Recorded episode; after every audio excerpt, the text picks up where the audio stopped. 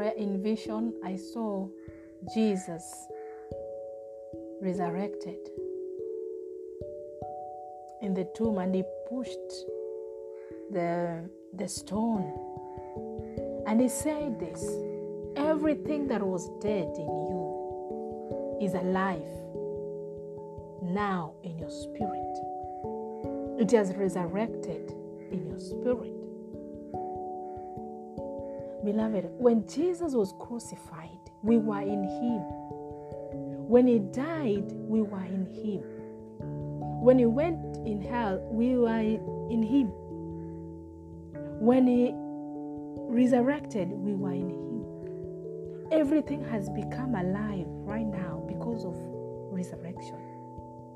Everything that was dead inside you, Jesus said, is alive. It has resurrected. That which you did not know, now you can know it. That which you do not see, now you can see it because it has become alive in you, in your spirit. It is alive in your spirit right now. The Bible says that whosoever is born of God overcometh the world. You are a spirit because you are born of the Spirit.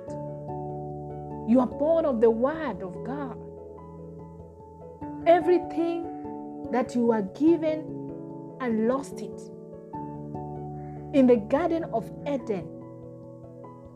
That's where Adam lost everything the dominion, the fruitfulness, the prosperity, the authority, the wisdom, the knowledge, the power, the glory, the presence of God, the honor, the favor, the blessings of God. That which was lost by Adam in the Garden of Eden, now it is alive. It is alive in your spirit right now because of Jesus' resurrection. Jesus said to his disciples, I will die on the third day and I will rise up. I will die and on the third day I will rise up. You too, beloved, rise up. It is time to arise in your spirit. What God gave you and put in your spirit, it is alive. So you need to arise so that you can know them, you can see them, you can identify them, and bring them forth to the world.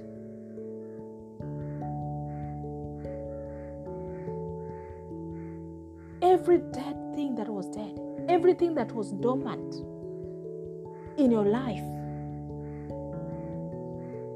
in your family, in your business, let it resurrect right now. In Jesus' name. Jesus demonstrated that he had power over death by raising people who were dead. Some were dead in minutes, had spent uh, uh, minutes. Some were dead in hours. Others were dead for days. Lazarus died for two, three days. Beloved, Jesus is life and resurrection. He has the keys of Hades and of death. You can use this opportunity to ask Him to resurrect. You, the things that have died in your life, you know those things that have died. You know how you used to pray. You know. You know the grace you used to that was upon you. You used to operate on. Some they some used to see visions.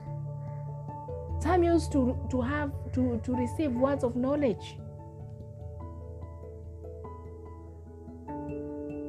Some used to prophesy.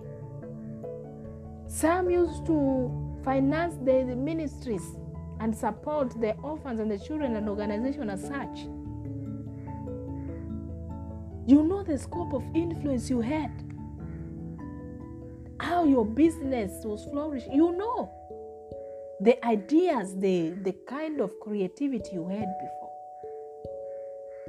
You know the gift of the Spirit, the man, how you manifested the gift of the Spirit. The Spirit manifested it Himself in you, you and through you. You know. And right now, in your spirit, you can bear me witness that you need to be alive, that you need to pray this prayer, that God to resurrect your prayer life, that God to resurrect the grace that was operating upon you, God to resurrect the favor that was upon you, God to resurrect the blessings, the wisdom, the passion, the fire that you had in your heart to serve God, to serve people. God to resurrect that fire, that love that you loved unconditionally. You embraced everyone without judgment, without thinking. You had no preferences. Nowadays, you have preferences.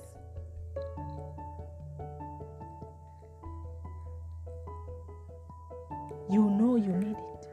You know you need resurrection. List them all down. The areas you need to be resurrected on. Ask God to resurrect them now. Because God, Jesus said, it's it's what?